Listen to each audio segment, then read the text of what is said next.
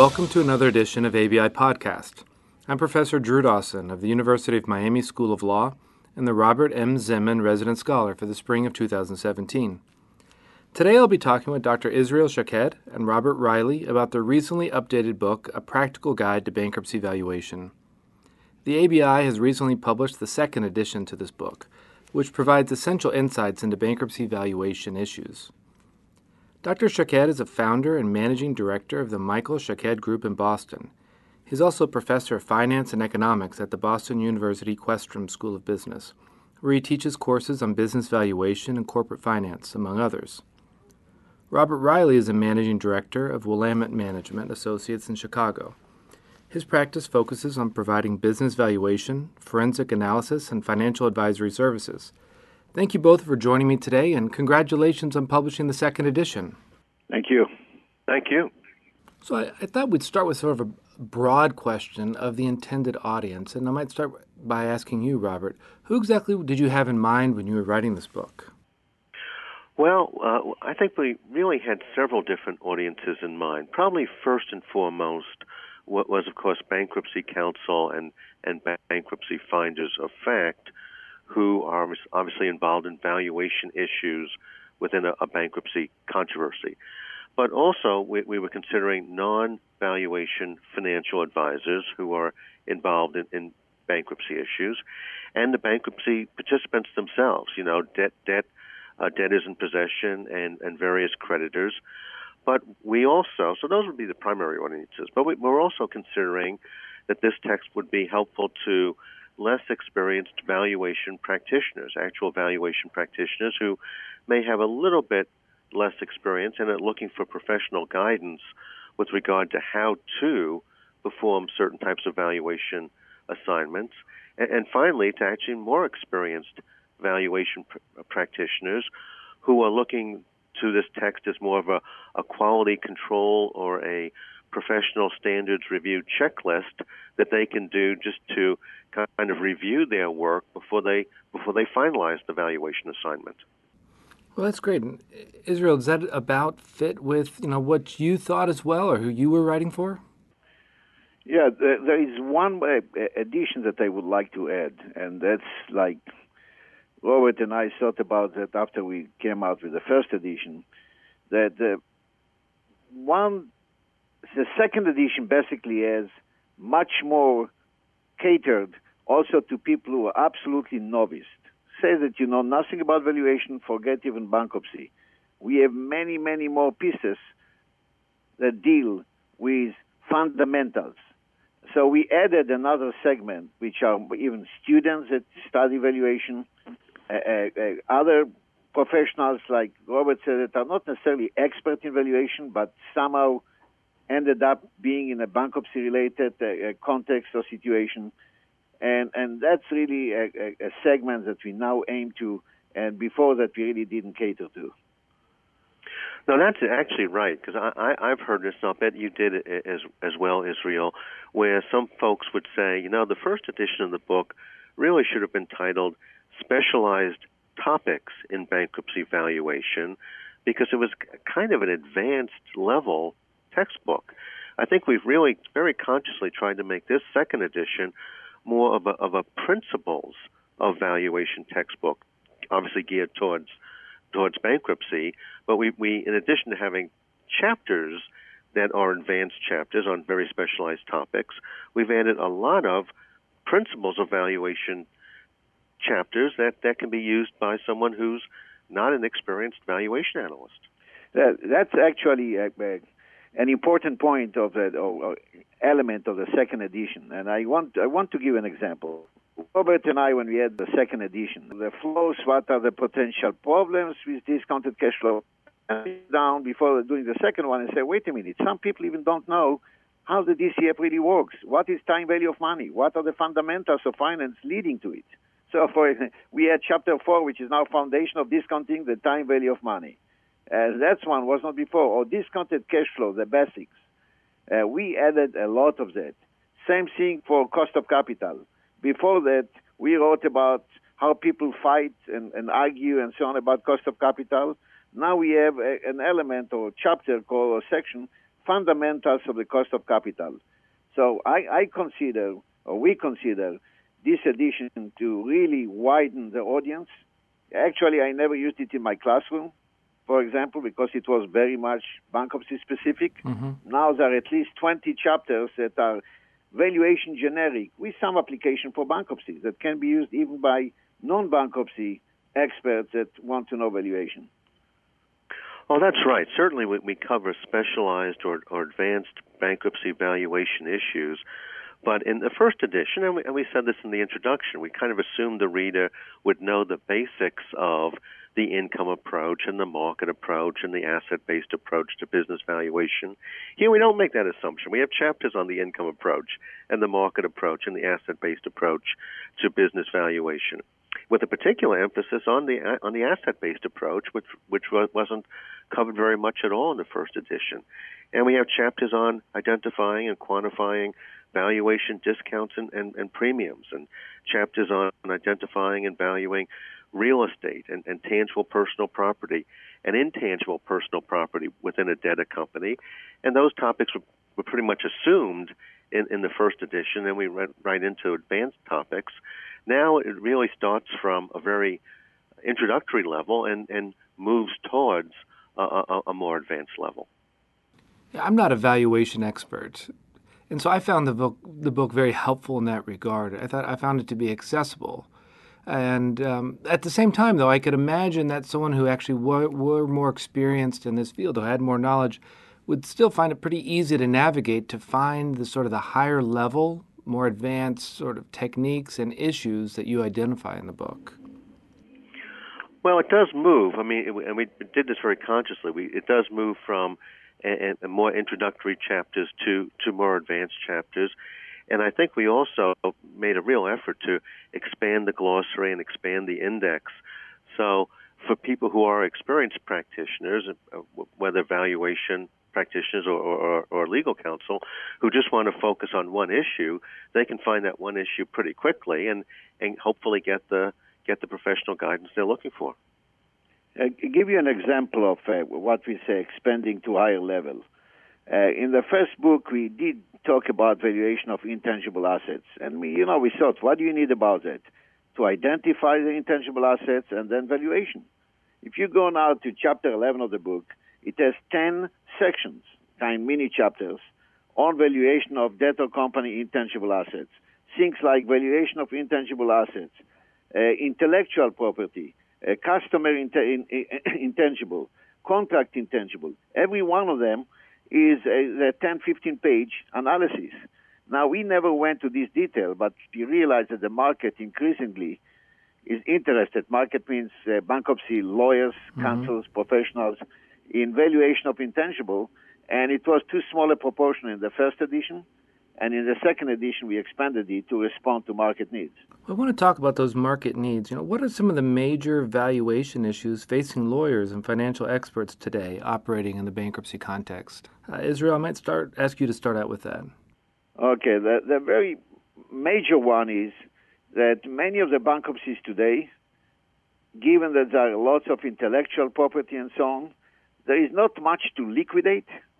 You know, you have a high tech company, it's gone, but they do have the patents, mm-hmm. the all kind of thing, uh, you know, uh, that have some value. And before that, the emphasis was on uh, on valuing a company its entirety. Now, many of these companies today in, in the internet environment, they do have properties, but as we said, we have intangible. So that's one is very, very different from what used to be. It used to be a small part of our business, Roberts and mine, and now it's increasing one. And the other one is that there are also many, many uh, situations where companies are liquidated.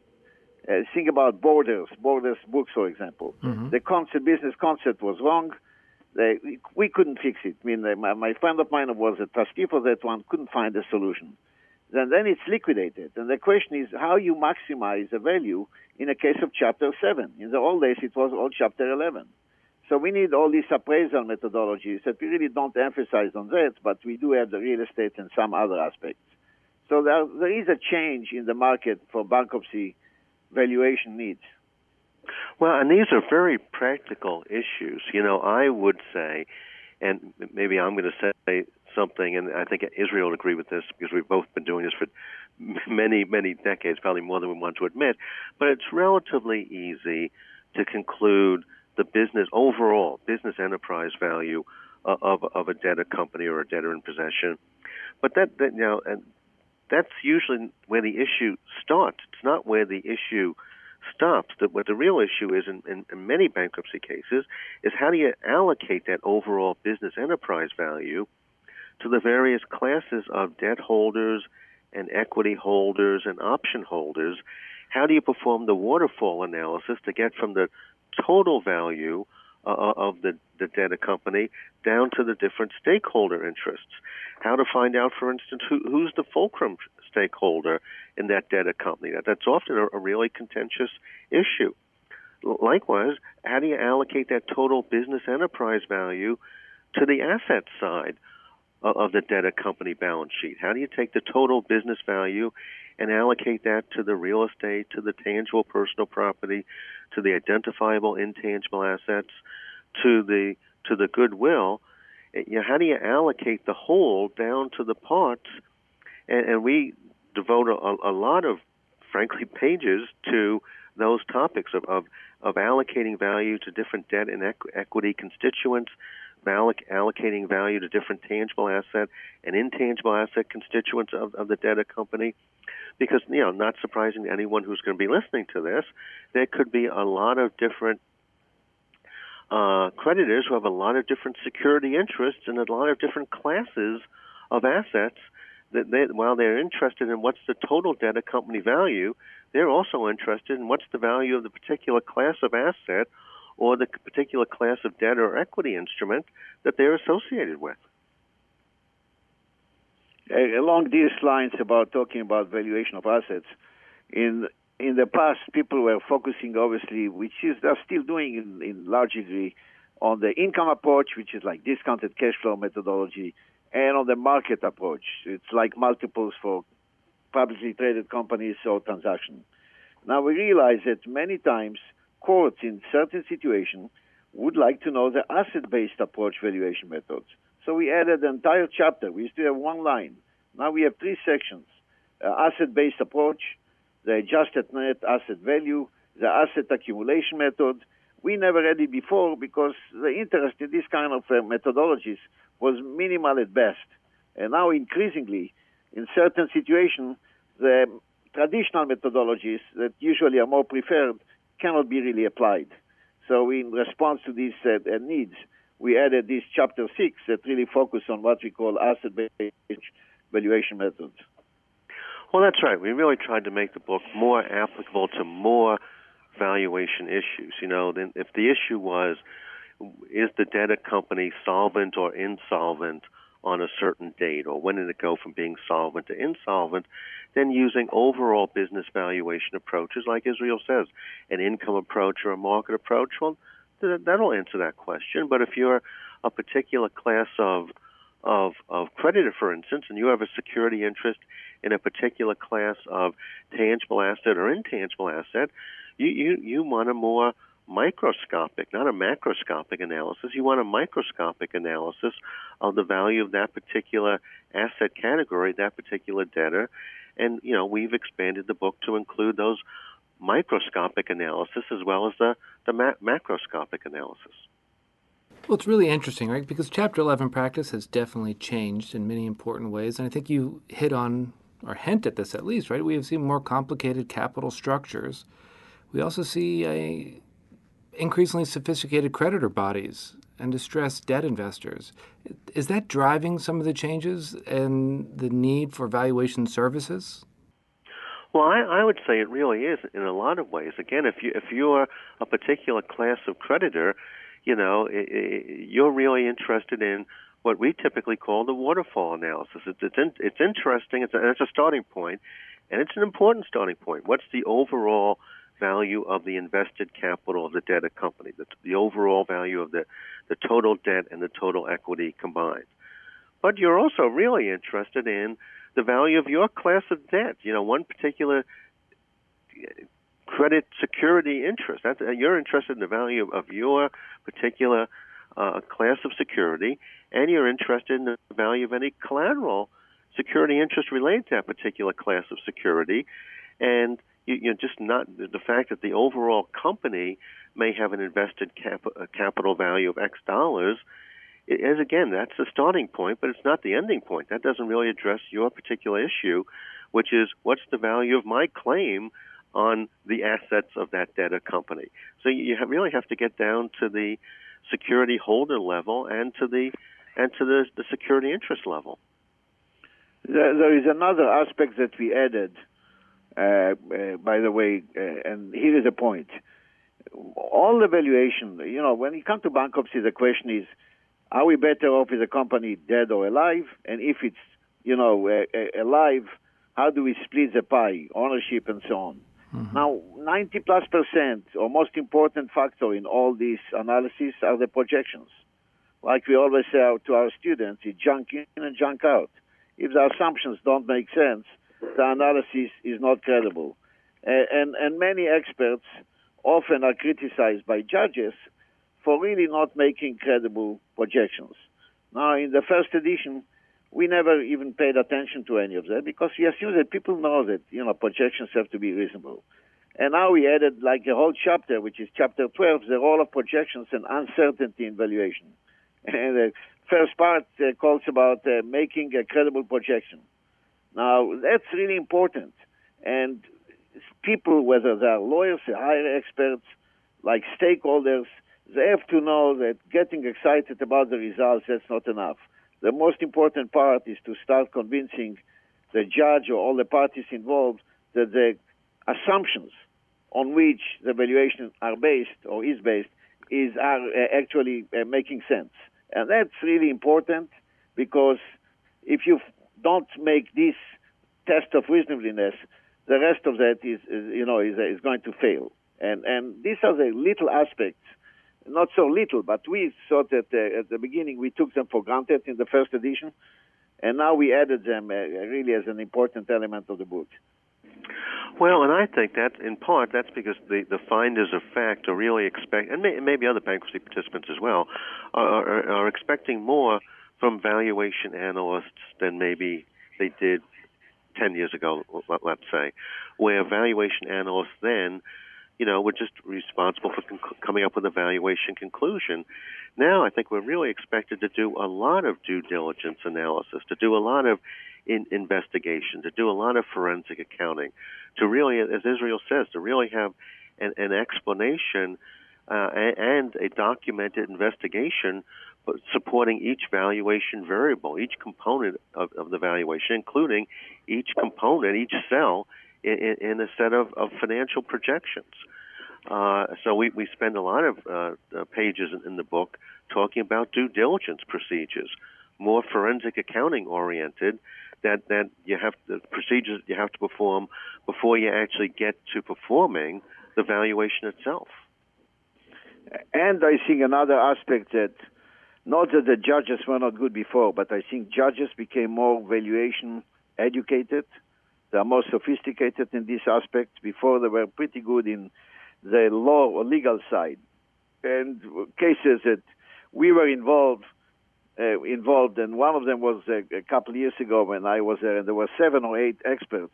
The judge himself cross-examined every one of the experts for, I would say, between one and two hours, going to detailed valuation aspects.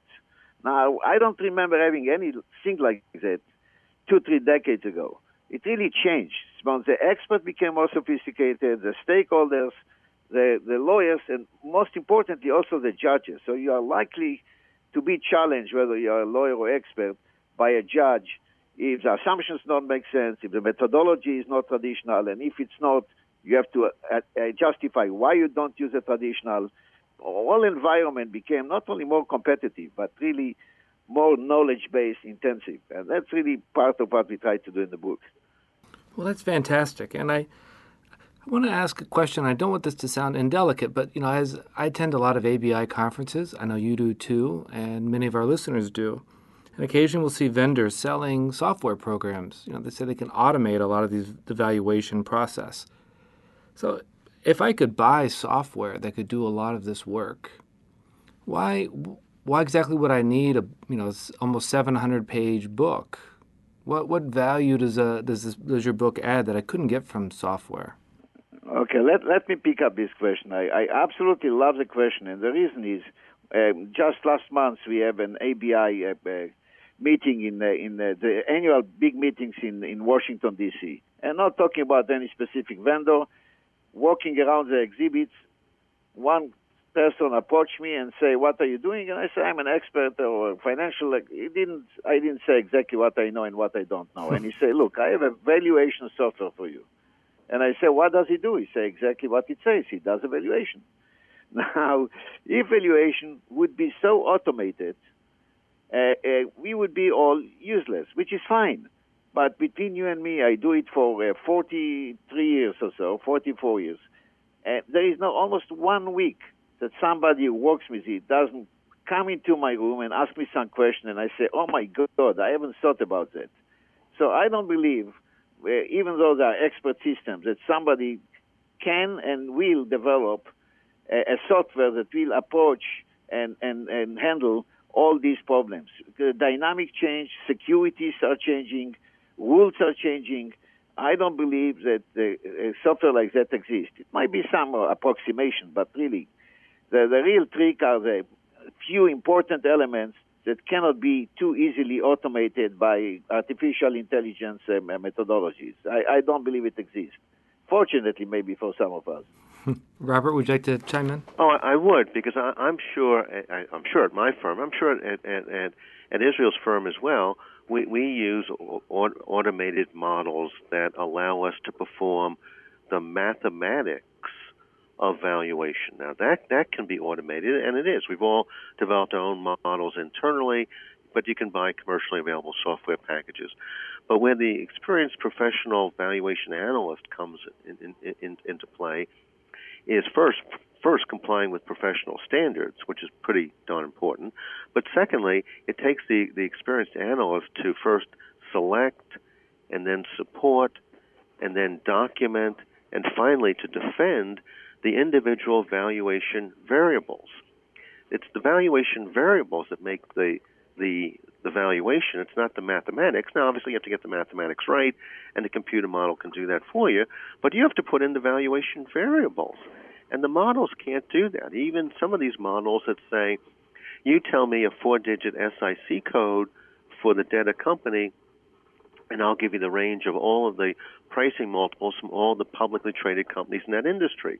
Well, what it does, it comes back and tells you the range of EBITDA multiples goes from, say, 8 times to 12 times, and the median is 10 and the mean is 11, and then stops. Well, you know, that that's math, but then you as the analyst, you have to actually select what multiple do I apply to my subject company. It's probably not the mean. It's probably not the median. Your your debtor company is not the average company in that industry, unless the average company in that industry is in, is in bankruptcy, which is probably not the case. You have to perform a lot of individual and you know a lot of data specific analyses to take that array of data and actually select the and document and defend the, the right multiples to apply to the subject company. So these software packages, you know, have a, a, a place but they're not going to replace the, the, the, the, the valuation judgment that comes from the, the experienced analyst, even at that, again, that overall level, the level of concluding the, the market value of invested capital, sometimes called now book MVIC, or the business enterprise value, sometimes we abbreviate that BEV. But even if you, even if you can, can use these models at that level, the models don't go the final step that we were talking about earlier. You still need to use the individual analyses to allocate that overall value down to the individual stakeholders using that waterfall analysis. You still need to allocate the overall value down to the individual tangible assets and in, intangible assets in a waterfall analysis. And so far, I've never seen any software package that performs that waterfall analysis that gets the value allocated down to an individual debt holder or equity holder or to an individual category of tangible assets or intangible assets. That's the valuation analyst job. I, I will tell you, give you one example that I really like a lot and I use in my classroom. Uh, we use methodology called guideline comparable companies. So it's publicly company, uh, publicly traded companies traded in the market, similar to yours. And uh, I went to testify before jury in New York on a bike accessory company. Now, the bike accessory company is part of what they call the sporting goods. That has an SIC code, which is a number for uh, the industry. So the other side went automatically, like you say, found the same SIC code, and found companies like fishing rods, swimming pools. They're all the same sporting goods company. Now we all know that the demand demand for bike accessory has zero correlation with building swimming pools or going to fish. okay, and and the jury really had a great time on that one. And the guy said, "Look, I use the same SIC code, and that's what the computer pull out for me." Now that's really bad. You need lots of judgment. Obviously, most things can be automated. The 10, 15, 20 percent of the input that is based on judgment, that's where is the added value of people like us or the accounting uh, accountant in accounting and so on. So you cannot really fully automate it. You can end up with major mistakes and really embarrass yourself. Well, and again, even if the software package can, and I would argue, I don't whether it can or not, but even if it can conclude an overall business enterprise value, these packages don't tell you when and why the debtor company value changed over mm-hmm. time. So that they don't tell you when the company went from being solvent to being insolvent, and they certainly don't tell you why the debtor company went from being solvent to being insolvent you know, you need the individual experienced uh, credentialed analyst to do that. The software packages have a place. That they, I, frankly, I think they make my work and Israel's work a little bit more efficient because again, they can do the math for us relatively quickly.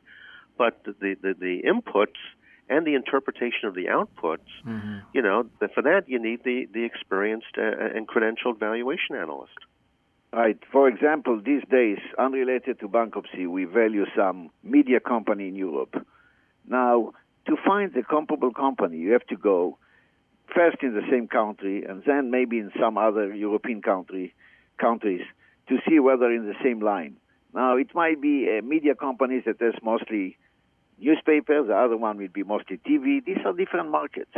So the judgment still, the analyst judgment and experience is a major input into all this process. I don't believe that it can be fully automated. There are obviously many, like Robert said, many of the mathematics and the calculation. we are not going to replace computers. But the judgment, if you don't have this element of somebody experienced and knows what he or she is doing, as I said, the results can be very ugly. Well, thank you both. That was a really thoughtful response. And we're just about the end of our time here. Um, before we sign off, is there anything else that you would like to add about the second edition that you would like uh, our listeners to understand? Well, I guess I would add one thing. It's almost related to what we were, we were just talking about. You know, the uh, fact that, that, that some uh, folks actually like the idea of, of, of automated valuation software packages because they believe that there's one absolutely empirically correct precise down to the third or fourth decimal place correct value for each debtor company as of each particular date. And the fact is that that's not the case. There's, you know, I don't know that that's the case in, in valuing any type of business security, ownership interest, or intangible asset in, in any context. It's certainly not true in the case of bankruptcy valuations, where there's one absolutely right answer and then every other answer is wrong, and that right answer is, is precise to three or four decimal places. That there's always a reasonable range of correct answers, and we've tried to stress that in, in this, the second edition that these uh, evaluation approaches, methodologies, and procedures will get you to a reasonable and supportable and, and, and hopefully well documented correct range of, of values. But the fact is that, that if you believe there's one correct answer, and then every other answer is, and that answer is absolutely correct, and then every other answer is absolutely incorrect, well, then you you've really misinterpreted what what uh, business ownership interest, security, and intangible asset valuation is all about. And my my my point about the, the second edition is, you know, the difference between accountant and finance. Accounting people look to the past, what happened, and finance look to the future. So I already look at the third edition few years from now. My point to the audi- audience, if anybody listen and he gets a book and says that there are some aspects we never know that are really important to a person are not there.